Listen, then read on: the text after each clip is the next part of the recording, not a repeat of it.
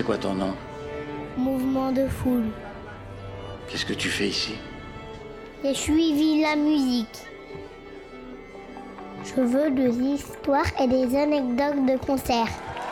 De l'émotion et de la bonne musique. Ça, c'est cool. Je veux être dans la fosse au premier rang, ok? Bienvenue dans Mouvement de foule. L'émission qui donne la parole aux artistes, spectateurs, fans, auditeurs ou mélomanes avec un seul mot d'ordre. Célébrer les concerts de toutes les tailles et de toutes les formes. Mouvement de foule tient à rappeler que la musique vivante est un bien essentiel à consommer seul ou à plusieurs de préférence. Vous êtes dans Mouvement de foule, l'émission des musiques vivantes. Bonsoir et bienvenue. Il est 21h passé de 1 minute et nous sommes ensemble en direct pendant une heure. Je m'appelle Pierre. Tous les deuxièmes lundis du mois, sur Prune, je reçois un ou plusieurs invités. Et ce soir, j'ai le plaisir d'accueillir Riwan. Salut Riwan. Salut. Bienvenue à toi. Ouais, merci. Merci d'avoir accepté mon invitation. Dans cette émission, Riwan, j'aurai plusieurs questions pour toi sur les concerts marquants que tu as vécu, ce que tu rêves encore de voir. On s'intéressera aussi à ton parcours personnel, professionnel, qui a toujours gravité autour de la musique et tu nous le raconteras. On parlera aussi en fin d'émission du très joli festival Tissé Métissé qui se déroulera à la Cité des Congrès à Nantes le 9 décembre prochain et tu nous expliqueras en quoi tu es lié de près ou de loin à ce festival. Mais avant toute chose, Riwan, si tu le veux bien, je vais te demander de te présenter pour tous nos auditeurs et auditrices qui ne te connaissent pas. Qui es-tu ? Ok, bah, je pense qu'il y a quasiment personne qui me connaît, mais c'est ce qui est normal. Je m'appelle Riwan, alors je suis tourneur, c'est pour ça que tu m'as invité d'ailleurs, donc on va dire agent d'artiste, donc mon métier c'est quoi? C'est de trouver des dates, monter des tournées à des artistes féminins, masculins et autres, pour qui je travaille. Et avec qui je travaille. Voilà, donc en ce moment, je travaille pour une agence française qui s'appelle Tartine Production. On en parlera plus tard, notamment oui, par rapport à Tissé Métissé. Et je pense aussi, ce qui marque aussi dans ma vie professionnelle, c'est que j'ai vécu très longtemps en Allemagne et je suis toujours très attaché à ce pays-là. Et j'ai aussi monté une entité là-bas qui s'appelle Crossover Sounds et avec laquelle bah, j'ai pas commencé le booking, mais je me suis vraiment professionnalisé et qui est toujours en activité. Voilà, ce qui fait que j'ai un pied en France, un pied en Allemagne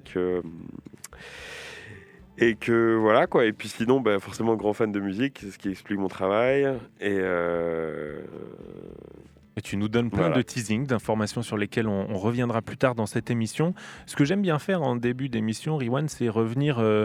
Tes tout premiers souvenirs de musique, où et quand est-ce qu'elle est entrée dans ta vie? Est-ce qu'on écoutait de la musique chez toi, dans ta famille, tes proches? Est-ce que tu jouais d'un instrument? C'est quoi tes tout premiers souvenirs de musique chez toi, petit? Alors, je pense que mon premier souvenir de musique, ça doit être quand mes parents ils m'avaient envoyé dans une garderie de Fesnoz. Oh, waouh!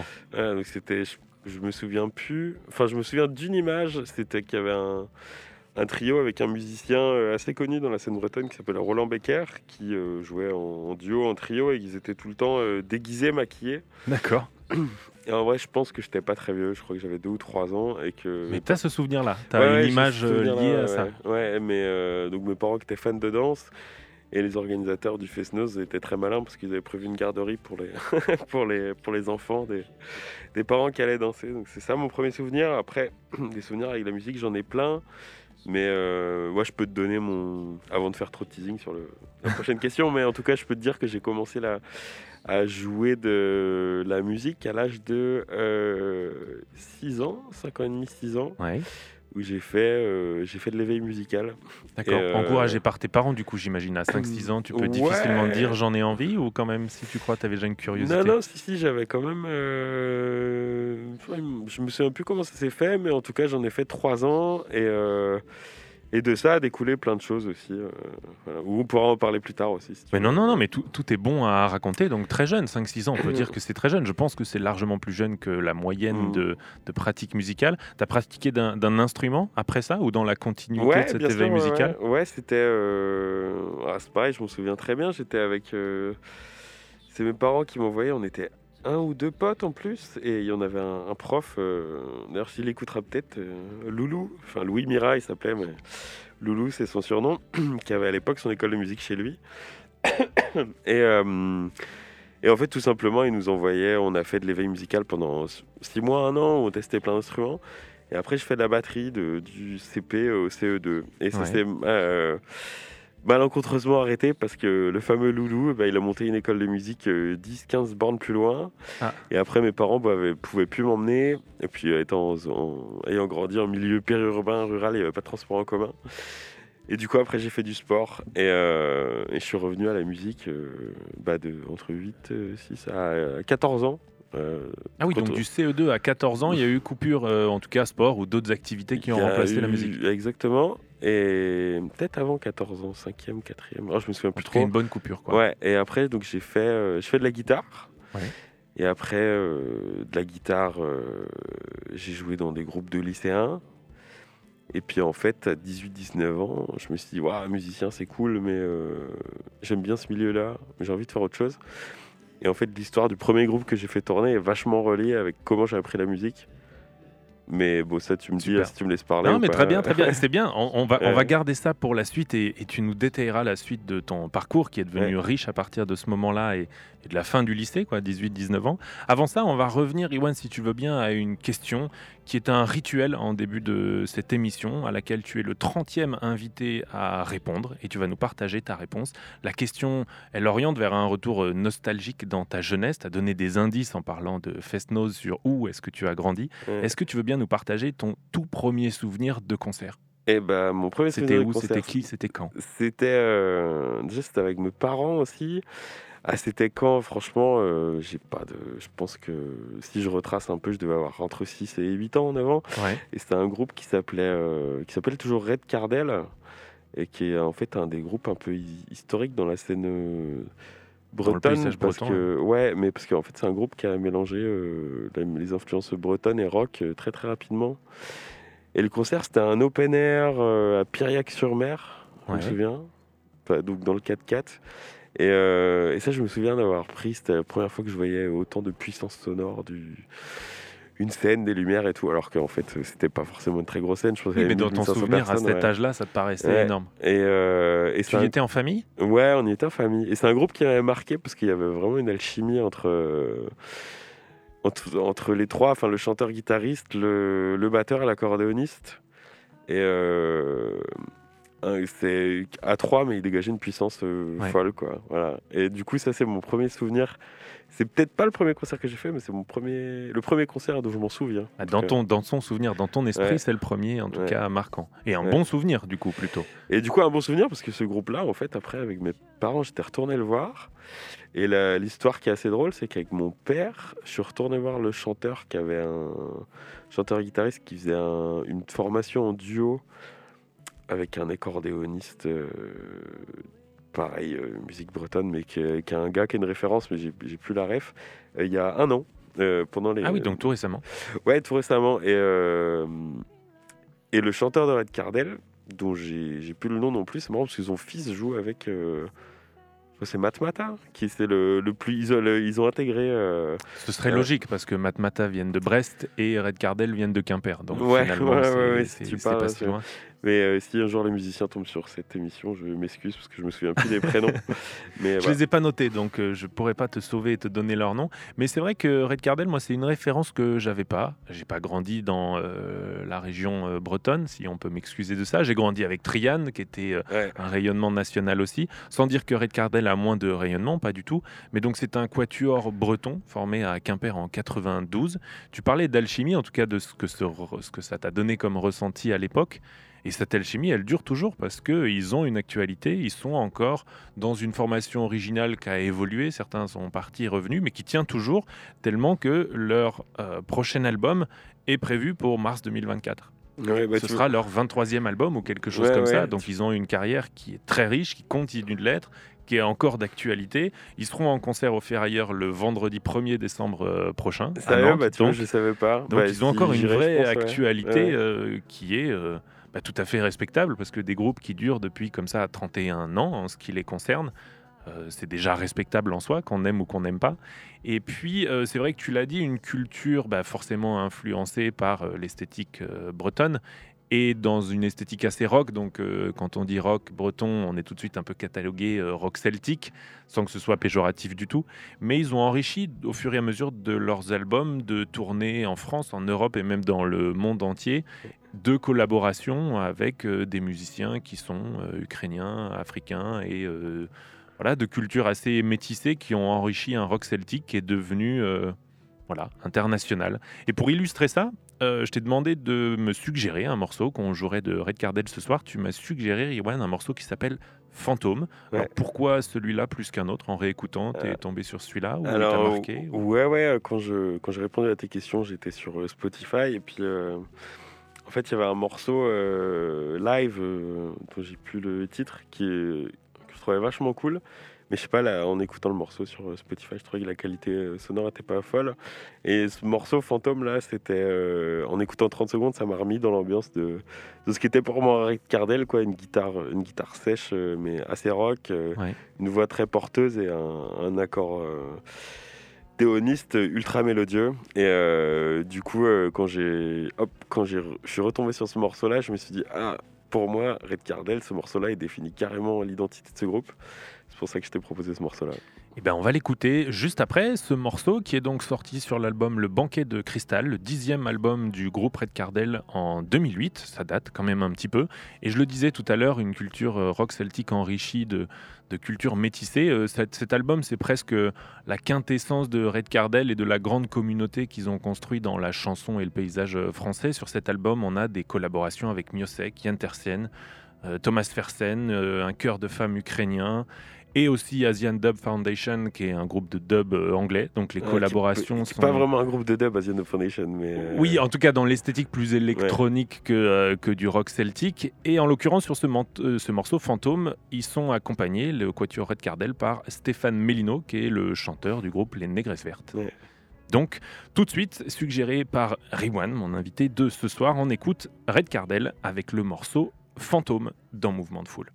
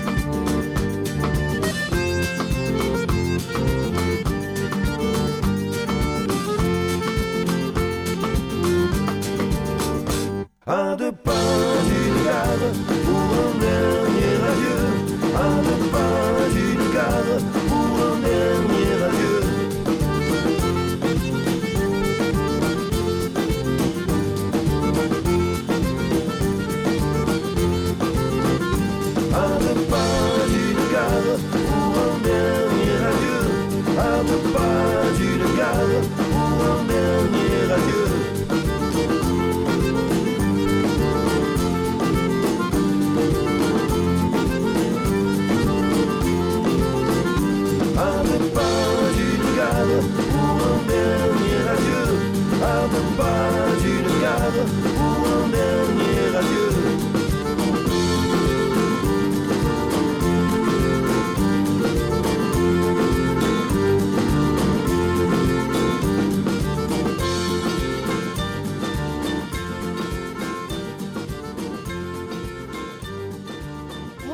De foule, c'est jusqu'à 22h sur Prune. Il est 21h16 et vous venez d'écouter le quatuor breton Red Cardell avec le morceau Fantôme, sorti en 2008, suggéré par mon invité de ce soir, Riwan. Mais Riwan, j'espère que ça t'a donné un peu de nostalgie, ce retour en enfance pour toi. De fou, ouais. Et puis merci pour l'information du Ferrailleur le 1er décembre. Si vous aimez le rock celtique et l'ambiance Red Cardell, voilà, ils seront en concert le 1er décembre au Ferrailleur à Nantes. Riwan, j'aimerais maintenant qu'on parle de toi, de ton parcours. On s'est arrêté tout à l'heure à ta fin de lycée où tu t'étais remis à pratiquer la guitare et la musique est devenue une option un petit peu plus sérieuse qu'un loisir finalement. Est-ce que tu peux nous raconter comment t'as fait cette transition-là ? Ouais. Alors l'option... Alors si on reprend, j'avais 17-18 ans, je jouais avec des groupes de copains au lycée, puis Après, les études supérieures, quoi, tout le monde est parti vivre dans différentes villes. Puis, en fait, je jouais toujours un peu seul, mais de la guitare, mais j'avais plus trop le plaisir. Et puis, en fait, il y a un hasard de la vie qui est assez rigolo, qui a fait que j'avais une copine à moi de mon village, qui, en fait, son père était un super bon pote au fameux Loulou. Que j'avais parlé depuis 10 ans. On en revient à ce prof de batterie qui t'avait abandonné. Exactement. Il m'avait abandonné. Parler, c'était bon, je ne lui en veux pas et j'imagine que toi non plus. Et en fait, il s'est trouvé que je ne sais plus trop, je ne me souviens plus comment ça s'était fait, mais bref. En gros, on avait dû se retrouver à un festival, un truc dans un bled, ou je ne sais plus. Et puis en parlant, on buvait un coup, puis en parlant, il disait « Ah, j'ai un projet là et tout, on cherche... » un tourneur, et puis au début il m'a filé des CD, il m'a dit si tu veux va démarcher des bars, parce que j'habitais, c'était un groupe qui était sur Vannes, moi j'étais à l'école, on était supérieur à Lorient à ce moment là, donc ça a commencé comme ça, le booking, c'est en faisant tourner le groupe de mon... Le groupe de Loulou. Le groupe de Loulou, le groupe de mon prof de batterie quand j'avais entre 6 et 8 ans, et puis on s'est retrouvés 10 ans après. Et ce groupe-là, il s'est appelé Noom, et puis Noom Trio. Et ben, au final, ça a fait quand même, je crois, 80 ou 90 dates en 2 ans. Ah oui. Ça, ouais. Et donc moi, je les ai fait tourner entre mes 18 et mes 20 ans. Et en fait, ça m'a un peu formé à plein de choses. À parler avec des artistes, faire du démarchage, voilà... découvrir un peu ce truc-là, comment présenter un projet, connaître aussi ce qui était la vie un peu sur la route, même si on c'était pas vraiment des tournées, parce qu'en fait on était sur c'est un groupe que je joue principalement en Bretagne. Oui, sur un périmètre géographique assez... Voilà, qui allait très rarement à plus de 300 km de chez lui, mais mine de rien... Ça fait, tu vois, tous les week-ends, j'étais...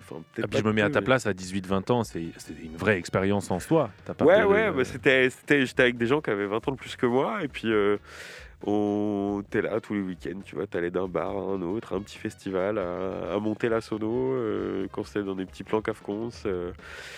Je me suis un peu initié au son comme ça aussi. Et dans ta tête, à ce moment-là, sur cette période, ça t'a convaincu que ta vocation était là et que tu avais envie d'en faire quelque chose, ou tu vivais au jour le jour et... Alors, non, il y avait déjà une idée de professionnalisation. Tu vois, je me souviens même à l'époque, j'avais... Non, il y avait déjà une idée de professionnalisation, puis je gagnais déjà un peu d'argent avec ça. Enfin, c'est dérisoire, parce que bon, c'est un milieu quand même qui n'est pas... et qui est pas forcément facile au jour le jour, donc tu te rends bien compte que booker des concerts avec des cachets de café-concert, c'est pas ça qui te fait vivre, mais il y avait déjà une idée très claire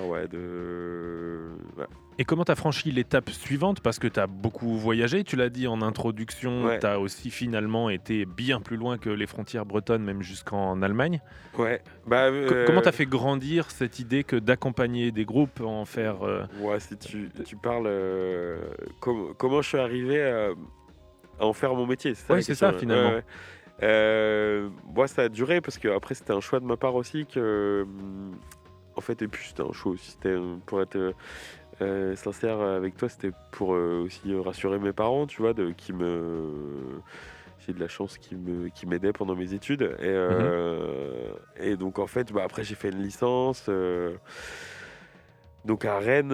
Et puis, en fait, pendant, en étant à la fac, c'était marrant parce qu'il y a des gens qui écoutent, qui connaissent Rennes 1, Rennes 2. Maintenant, je crois que c'est plus que l'université de Rennes, mais avant, il y avait Rennes 1, Rennes 2. Moi, j'ai fait 2 ans au campus de Place Hoche. Place Hoche, enfin dans le centre de Rennes, je sais pas te dire. Où c'était à côté de la fac de droit, donc c'était, je fais une licence d'éco quoi. Et puis en fait j'ai découvert Rennes, les soirées étudiantes, plein de concerts, plein de trucs et tout. J'ai rencontré aussi plein de gens, beaucoup plus que j'avais connu à Lorient, très peu de gens qui étaient jeunes et intéressés par la musique. Et du coup je me suis retrouvé à Rennes et j'ai fait 2 ans à cette fac plus sérieuse, pas trop culturelle. Et après j'ai fait 2 ans à Rennes 2. Et en gros pendant ma licence j'ai quasiment pas fait tourner de groupe, mais j'ai programmé énormément de choses, et notamment dans un festival qui s'appelait Cabaret à Rennes, où on a fait des choses à Lubu, au Crige, aussi dans une asso de Vannes, d'où je suis, qui s'appelle Nose and Roll, où j'ai programmé des artistes aussi. C'était, je crois que l'année de ma licence 3, après j'ai redoublé, mais bon, la dernière année de ma vie à Rennes, je pense que j'ai programmé 60-70 artistes, mais pas en tant que booker, c'est-à-dire qu'en fait j'ai programmé soit dans des festivals, soit dans des cafés-concerts, quoi. Voilà. Donc, une petite question naïve, peut-être que se posent certaines qui nous écoutent. Comment on transforme cette valeur-là de « je connais un artiste, je vais aller le proposer à une salle de concert », ça veut dire que tu les approches, tu tisses un lien avec eux, tu vas vendre leur musique, puisqu'il s'agit de convaincre des salles de concert ou des lieux de les accueillir. Comment toi, tu gagnes de l'argent là-dessus ? Je veux dire, techniquement. Ouais, c'est un contrat passé avec des artistes sur lequel tu as une rémunération qui est fixe ou qui est variable et ça varie d'un contrat à un autre. Ou c'est si tu vends bien, alors tu vas pouvoir être rémunéré. Ouais, carrément. Alors, bah, sans rentrer dans les détails, puis moi, maintenant, mon statut a un peu changé parce que je suis salarié dans une entreprise, Tartine Production, dont on parlera tout à l'heure. Mais en gros, en fait, quand on dit tourneur en France, souvent, c'est producteur de spectacle. C'est-à-dire c'est une entité juridique, une société, ou ça peut être une asso aussi, mais qui a pris des risques financiers pour produire un spectacle. Et dans le fait de produire un spectacle, on entend quoi ? On entend payer une création, donc ça va des cachets, des salles de résidence, des cachets des artistes pour les répétitions, et puis après de faire la diffusion, quoi. Donc, et donc ça, en fait, le producteur de spectacle perd ou gagne de l'argent sur ce qu'il vend après, quoi. Ouais. Et de facto, pour faire très court, après, t'as le fait d'être aussi que agent. Donc agent, en fait, c'est là où tu n'as pas d'investissement financier sur la création d'un spectacle. Parce que, en fait, tu vas seulement prendre un pourcentage de chaque concert que tu vends. Et après, si le groupe se paye pas ou si le groupe... perdre de l'argent sur cette date-là, c'est pas vraiment ton problème, quoi. En tant qu'agent. Mais chose qu'il faut dire, c'est que en fait, là je parle de manière un peu globale, mais en France quand même, dans le monde de la musique à l'international, la France et la Belgique aussi, mais qui a une notion très spéciale qui est celle de l'intermittence. Donc c'est-à-dire que en fait, si tu prends la notion du booking dans le monde entier, il y a une spécialité française, l'exception culturelle française, qui fait que les tourneurs en France sont employeurs du plateau artistique, c'est-à-dire qu'il y a une relation de subordination entre les artistes et les tourneurs. C'est-à-dire qu'en gros, tu fais une différence très, très simple, c'est-à-dire qu'un tourneur français qui vend un groupe de 4 personnes sur scène et de 6 sur la route, c'est-à-dire que tu rajoutes un ou une technicien en son ou une technicienne son et un ou une tour manageuse, voilà. Parlons inclusif, c'est important quand même. Et en fait, bah, ça va être un contrat de vente et 6 contrats de travail, tu vois. Et alors qu'un agent, comment dire, à l'étranger, pour un groupe étranger, je sais pas, tu prends une boîte anglaise qui vend un groupe, je sais pas, anglais aussi, pareil, ou une boîte allemande qui vend un groupe allemand, ou n'importe où, en fait, ça va être une société qui vend plus ou moins une autre société, et qui prend son cut, et voilà, donc ce sera beaucoup plus simple. C'est les dessous du métier et du monde de la musique que tu nous proposes ce soir, Riwan. Pour être un petit peu plus concret, je t'ai demandé de nous proposer ce soir un groupe que tu accompagnes encore aujourd'hui et dont on pourrait parler et dont on pourrait écouter la musique. Et tu m'as parlé du groupe AySay. Ouais. C'est un trio danois. Alors ils sont 4, mais sur les photos de presse ils sont que 3. Ok. Mais effectivement, ça, alors, quand je lis, je me renseigne, je vois que des photos de 3 artistes. Effectivement. C'est encore un dessous, c'est parce qu'ils ont eu pas mal de changements sur leur line-up, sur leur bassiste, et que la création se fait. C'est longtemps fait à 3. Donc Ask, Luna, la chanteuse, Luna Erstein, Ask et Karl. Et tu vois, ça c'est encore un autre trick des fois. Il y a des groupes comme ça, tu vois, entre sur les photos de presse, combien ils sont sur scène, ça change parce qu'il y a des formations de, on va dire, centrales, et puis après il y a des un peu plus rapportées, quoi. Mais AySay, c'est un quatuor, ouais. Et ben moi je connaissais pas du tout, j'ai fait une très belle découverte grâce à toi, Riwan. Ils ont été formés en 2018, donc c'est un groupe qui est assez récent. Dans l'esthétique, c'est entre Europe et Moyen-Orient. Je l'ai dit, ils sont danois, donc forcément ancrés dans la culture européenne. Et le Moyen-Orient, parce que la chanteuse, Luna Erstein, elle est née d'une mère danoise et d'un père turc, kurde, pour être très précis. Et donc l'esthétique du quatuor, ça navigue entre pop et rock anatolien, parce que c'est la grande étiquette qu'on colle depuis 10 ans et l'essor énorme de ce rock turc, pour dire un autre mot, notamment de par l'émergence des néerlandais Altingun, qui sont un peu la tête d'affiche du rock anatolien dans le monde aujourd'hui. Et j'ai trouvé ça très très dynamique, basse, percussion, chant, et puis ce son singulier de ce luth qui s'appelle le saz dans les instruments turcs, qui donne cette sonorité reconnaissable tout de suite, qu'on associe au rock turc. Une très belle découverte que je vous propose de faire ce soir dans Mouvement de foule. AySay avec le morceau Istanbul, tout de suite.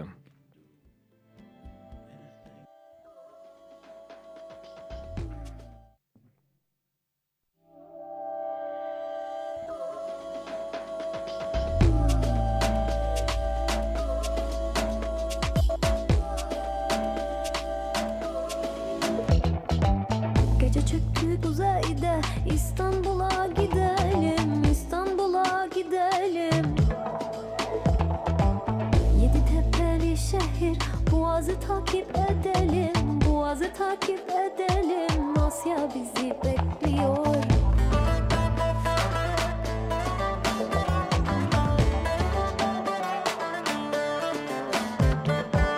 Kadıköy'üm canım köyüm, modaya aynelim,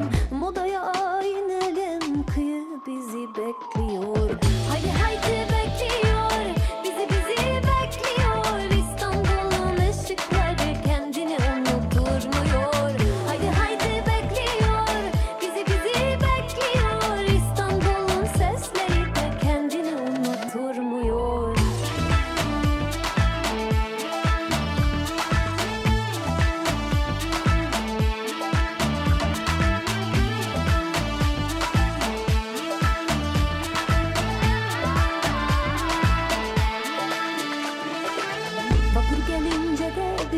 Beşiktaş'a geçelim, kahvaltı bekliyor.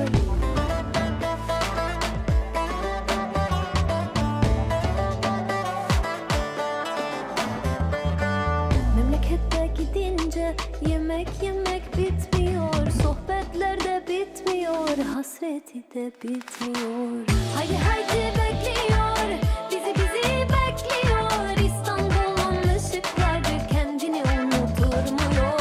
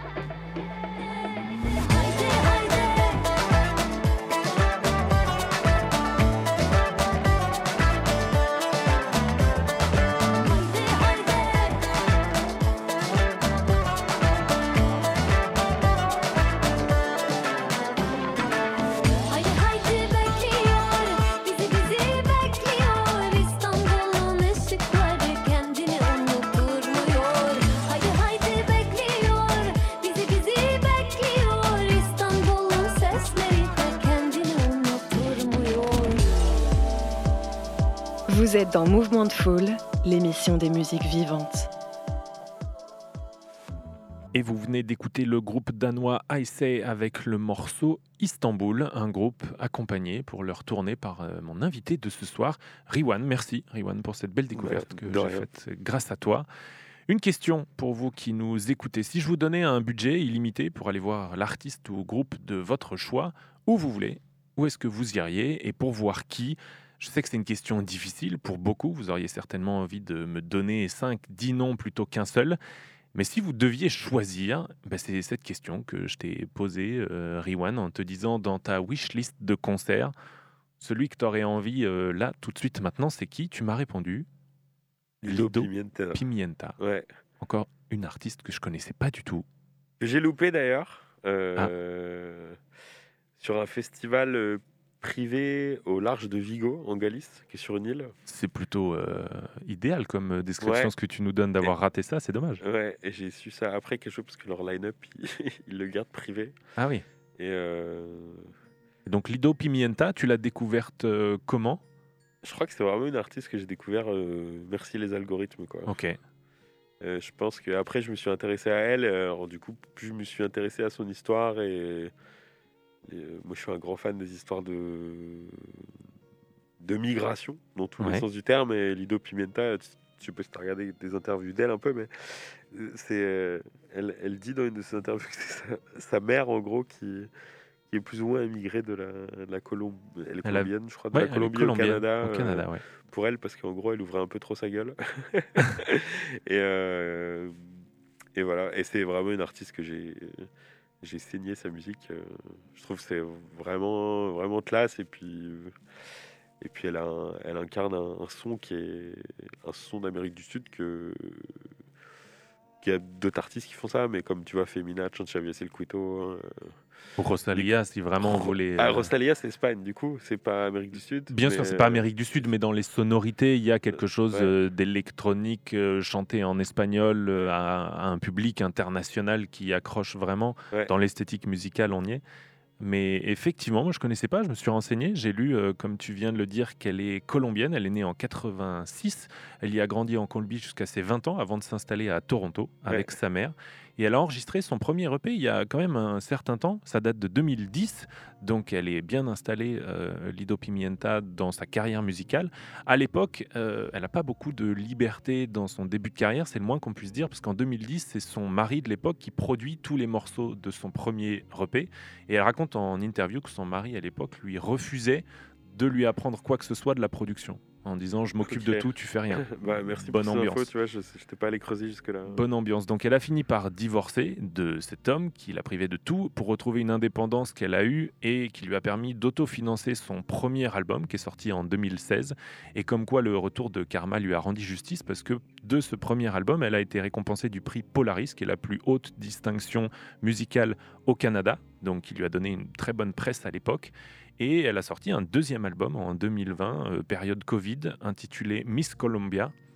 Le titre de l'album, d'ailleurs, petite anecdote, il vient d'une boulette mémorable qui date de 2015. Je ne sais pas si tu as ça en tête. Non. Le présentateur américain Steve Harvey qui présente le concours Miss Univers, qui annonce Miss Colombie gagnante sur les deux finalistes, avant de réaliser qu'il s'est trompé, qu'il a mal lu, et il dit « Ah non, c'est Miss Philippines qui a gagné, désolé. » Donc le titre de l'album de Lido Pimienta en 2020 s'appelle « Miss Colombia ». Et donc d'un point de vue musical, on le disait tout à l'heure, c'est dans une esthétique qui est très très moderne, qui colle vraiment...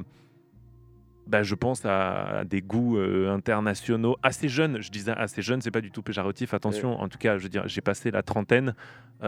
Personnellement, moi, c'est pas quelque chose que j'irais naturellement écouter comme ça. Par curiosité, je l'ai fait pour l'émission et je t'avoue que ça m'a plutôt surpris dans la construction, dans la cohérence, dans la finesse de la production. C'est très bien fait. Sa voix est très belle, elle est très brute. Et on a une variété d'influences. Forcément, on sent l'influence cumbia, Colombie, et c'est forcément ses racines. Mais c'est quelque chose qui est très enrichi. Alors, je ne parle pas espagnol, mais de ce que j'ai essayé de traduire dans les textes, c'est aussi très engagé, très affirmé, de paroles de lutte contre les discriminations, d'affirmation de liberté. Voilà, c'est le personnage féminin en puissance avec la culture sud-américaine. Je t'ai demandé de nous suggérer un morceau, Riwan. Tu m'as proposé le morceau Nada, qui est justement issu de cet album Miss Colombia en 2020. Ouais. C'est un des morceaux que tu apprécies le plus. Ouais, c'est, bah, en fait, c'est un peu comme tous les morceaux que je t'ai suggéré, on va dire. C'est des morceaux un peu accrocheurs où... Quand je cherchais les artistes, après, bon, toujours pareil, hein, sur Spotify, tu vois, j'écoutais les choses et puis je zappais assez rapidement. Et puis, comme je réécoutais des morceaux que j'avais déjà écoutés et que d'artistes que je connaissais, je cherchais un peu à chaque fois le morceau qui m'était rentré dans la tête, tu vois. Mm-hmm. Et puis, bah, Nada, ça fait partie de ce genre de morceau, quoi. On va écouter tout de suite Lido Pimienta, donc colombienne installée au Canada, avec le morceau Nada. Je vous disais que dans ses paroles, elle affirme vraiment... C'est pensé de manière très forte. J'ai traduit justement une partie du refrain du morceau où elle se positionne en tant que femme bafouée avec des paroles très sombres, où elle chante « Je suis honnête avec toi, si demain je meurs, je n'en ai pas peur, car je suis une femme et je porte la douleur à l'intérieur ». Voilà, quelque chose de sombre mais très beau dans le rendu musical qu'on écoute tout de suite. Lido Pimienta avec le morceau « Nada » dans Mouvement de foule.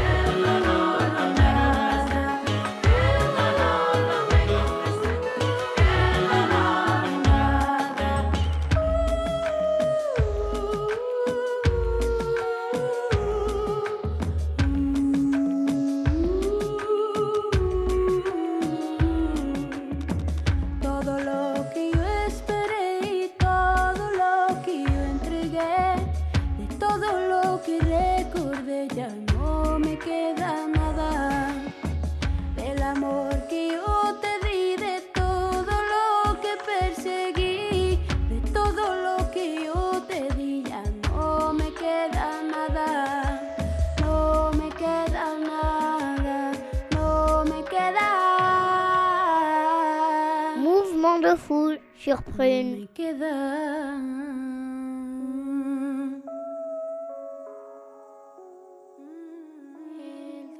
Lido Pimienta, à l'instant sur Prune 92 FM avec le morceau Nada, suggéré par mon invité de ce soir, Riwan. Encore une fois, une belle découverte que tu m'as fait faire, Riwan. Pas de rien. Mais c'est pour ça que moi j'ai créé cette émission, c'est aussi pour faire de belles découvertes grâce à nos invités. Tu viens de nous partager, Riwan, un souhait de concert qui est sur ta wishlist. Je vais maintenant te donner l'opportunité de nous partager un souvenir de concert que tu as bel et bien vécu, qui est resté et qui est encore pour toi émouvant dans ton souvenir. S'il y en a un que tu devais choisir parmi tant de concerts que tu as vécu, lequel tu as envie de nous partager? Et ben, du coup, quand on en parlait avant de prendre l'antenne, c'est, je pense, les Makimakkuk au Kukulida à Dresde, c'était avant le Covid. En Allemagne donc. Ouais, alors en Allemagne. Alors, pour faire une petite recontextualisation, j'ai vécu très longtemps en Allemagne avec des potes. On avait une salle de 150-200 places dans laquelle on programmait une fois par mois. Et ils le font encore, mais beaucoup moins maintenant, qui s'appelait... Notre série de concerts s'appelait le Kulturtrinken, c'était le breuvage de culture. Et du coup, c'était un truc vraiment chouette parce qu'on avait, en fait, on avait une salle gratos, c'est nous qui tenions le bar.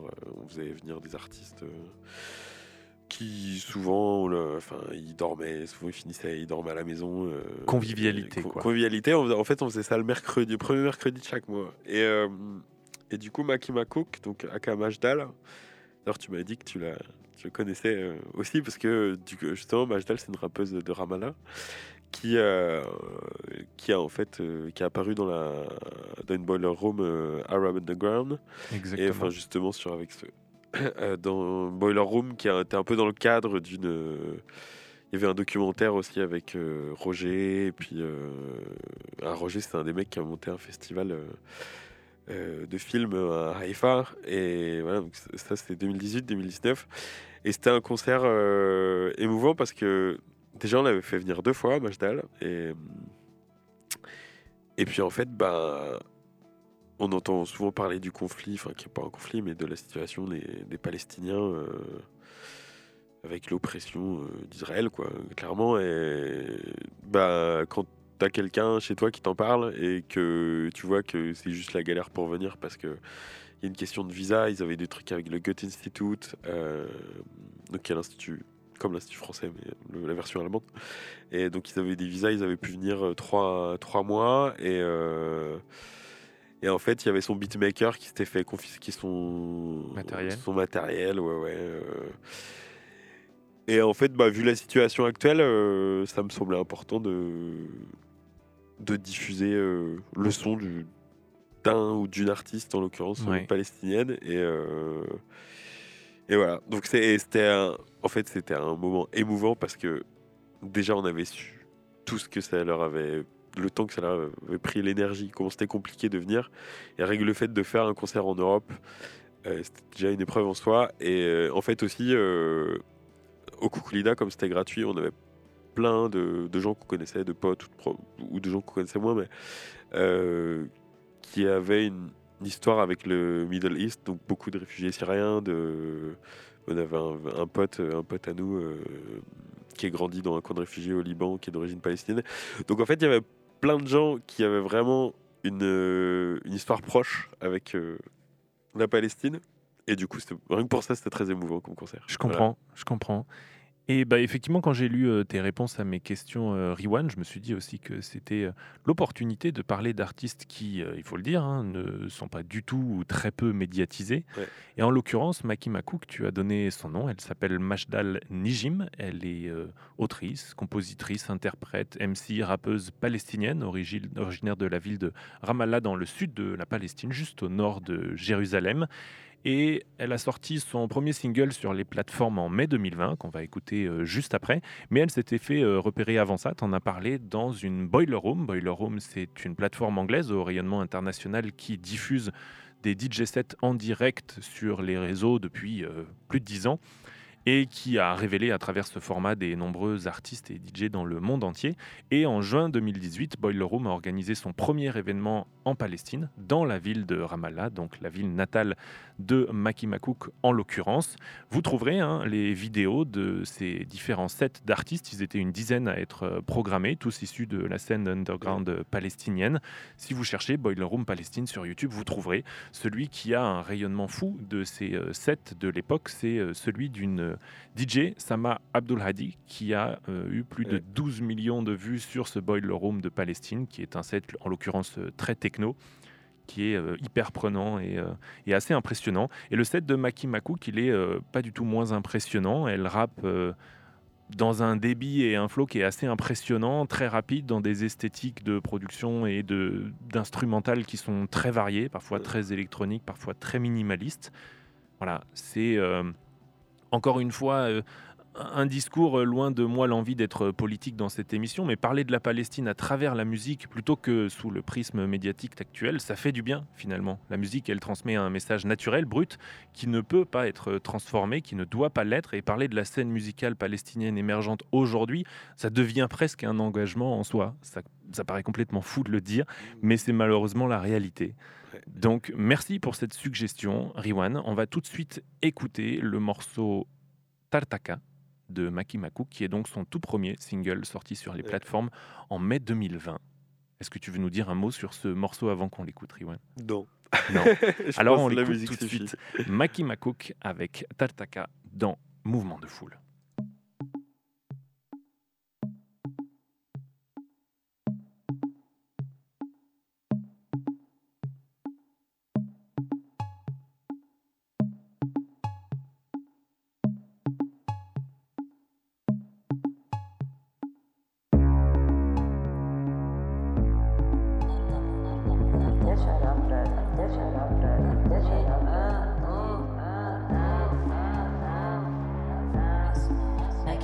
Makimakkuk عالخط Makimakkuk عالخط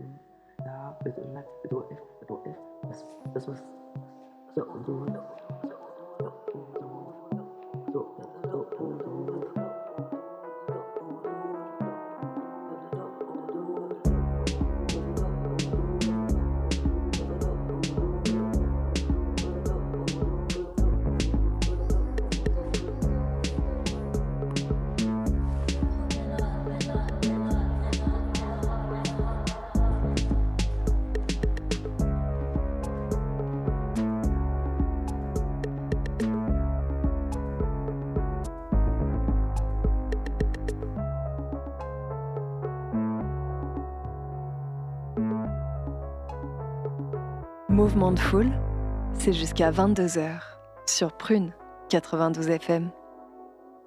Vous venez d'écouter l'artiste palestinienne Makimakkuk à l'instant sur Prune avec le morceau Tartaka. Merci Riwan pour cette belle histoire et ce morceau que l'on vient d'écouter. On arrive dans la dernière partie de cette émission. Avant d'écouter le dernier morceau, j'avais envie de te poser une question simple. Riwan, toi qui nous as dit que tu travailles aujourd'hui en tant que salarié dans une agence qui s'appelle Tartine Production, ouais. C'est quoi la journée type d'un booker, tourneur comme toi? La journée type, il y en a et il n'y en a pas, j'ai envie de dire. En fait, il y a un côté... je vais commencer par le côté pas du tout sexy du travail. En fait, donc, c'est un travail de commercial. Après, si on prend ça, tu peux pas mettre quelqu'un qui vend des voitures à vendre des concerts, ça marchera pas forcément, parce qu'il y a faut plein d'autres trucs. Ton expérience a sa valeur de connaître aujourd'hui le fonctionnement de l'univers des métiers de la musique. Oui, ouais. Du coup, c'est beaucoup de mails, beaucoup de téléphones. Ça, c'est les journées, on va dire classiques. Beaucoup de voyages, déplacements aussi. Mmh. Et une journée, après, dans les émotions, c'est des fois, c'est peut-être un peu d'énervement parce qu'on ne répond pas. Des fois, c'est sur un coup de fil, c'est « Ouais, trop bien, j'ai réussi à placer cet artiste-là, là. » Et du coup, c'est des moments de joie, des fois des moments, pas de tristesse, mais de déception. Mmh. Voilà, donc c'est un peu... c'est un peu tout ça. Donc, journée type... il y a beaucoup de contacts avec les gens. Voilà, c'est ça qui est comment dire le ciment fédérateur, c'est que on a un métier de contact. Pour que ça marche, faut qu'on soit en contact avec pas mal de gens. Voilà. C'est beaucoup d'interactions. Une dernière question me vient aussi. Est-ce que tu gardes la passion intacte après toutes ces années de travail en étant vraiment au cœur des rouages de l'industrie musicale, parce que c'en est une d'industrie, oui, tu parles de salons privés, de contrats, de notions commerciales, c'est aussi l'envie de faire émerger certains talents, confronté au fait qu'aujourd'hui c'est inévitable, le marché de la musique est dicté par ceux qui vendent le plus, ceux qui sont le plus écoutés.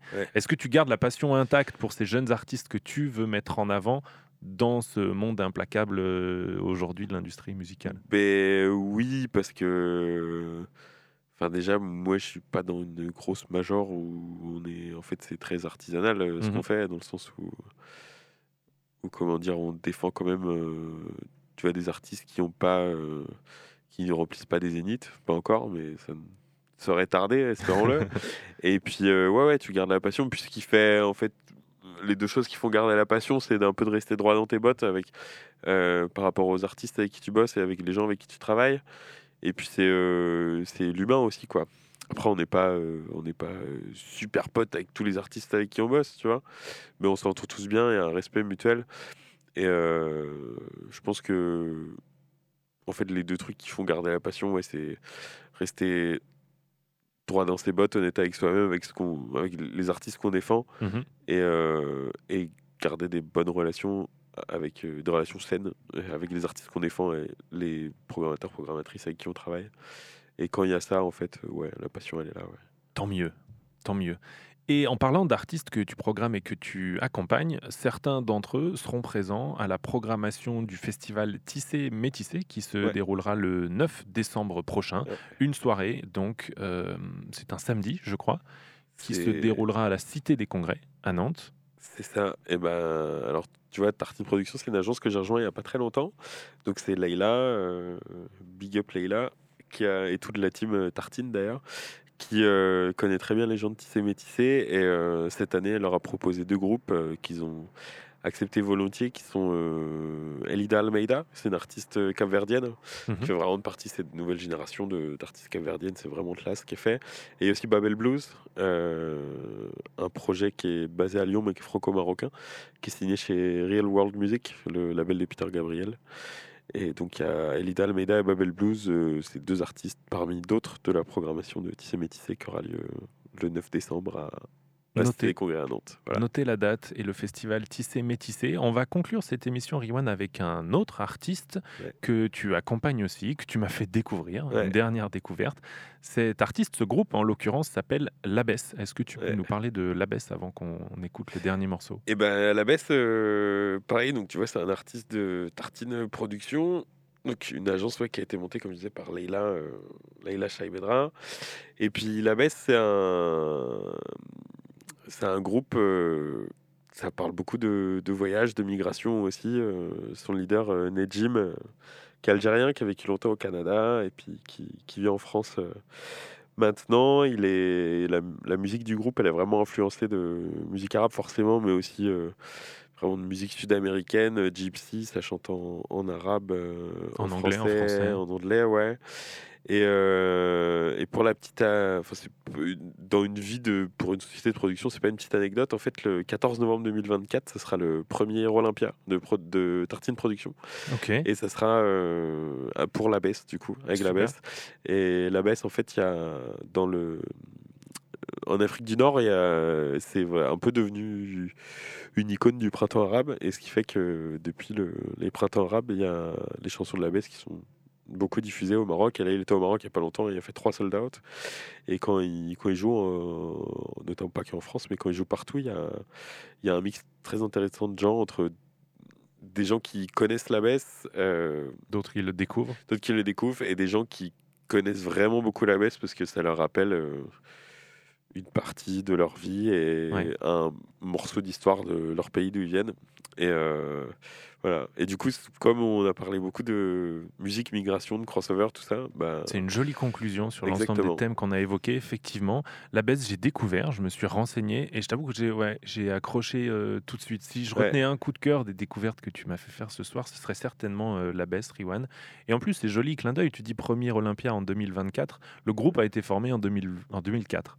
Donc 20 ans de carrière pour un premier Olympia, comme quoi parfois il faut s'accrocher à un rêve, peu importe la durée.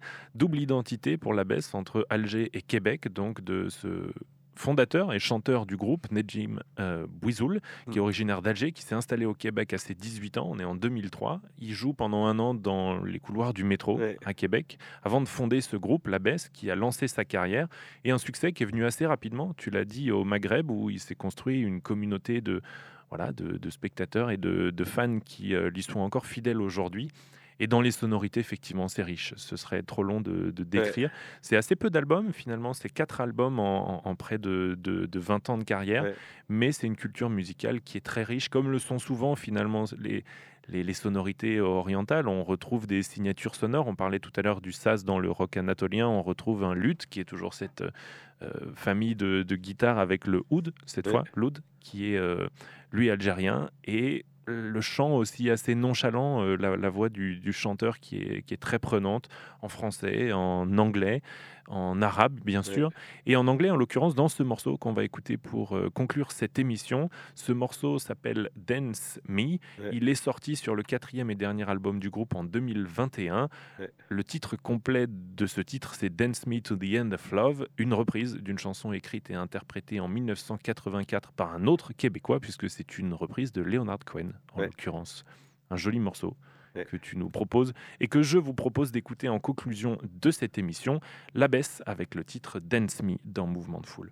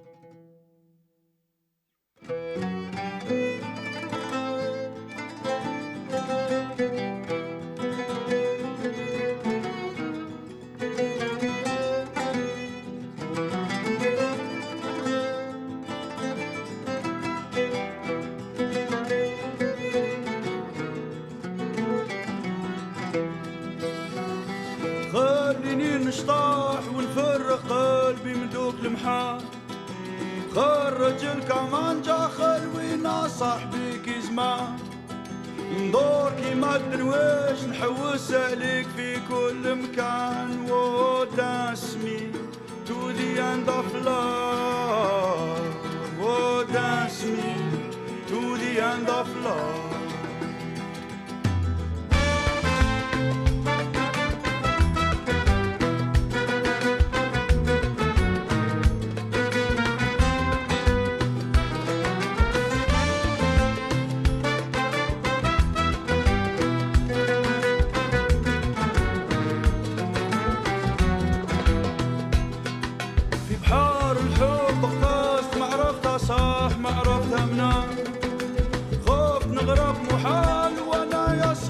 ماشي حوار كي طيح الليل ويبانو شوية نجوم ما باهم جمال Oh dance me to the end of love Oh dance me to the end of love.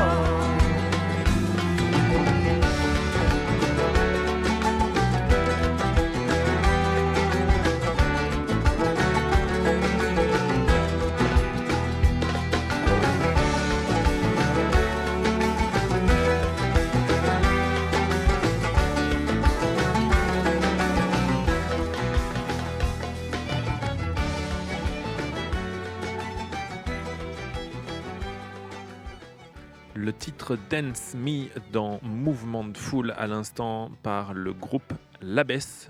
Une belle suggestion pour conclure cette émission. Merci Riwan pour cette heure passée ensemble, c'était un très bon moment. Bah, merci, puis c'est passé très vite. Effectivement. Donc, ça veut dire que c'était un bon moment. Voilà. C'était un plaisir de t'accueillir. Je te souhaite un bon concert de Red Cardell le 1er décembre au Ferrailleur si tu y vas. Bon, il y en aura d'autres avant, mais carrément. En tout cas, merci encore Riwan pour ta venue. On vous souhaite une bonne soirée sur Prune. Cet épisode sera disponible dès demain sur les plateformes et en podcast partout où vous pouvez le trouver. Ouais. On vous souhaite une bonne soirée sur Prune et moi je vous dis au mois prochain. Mouvement de foule. Je suis Jafar, le valeureux rejeton de Dark Vador, grand cador du maniement de Majador. Adapter ma technique à la manière du caméra. Par conséquent, il est plus approprié de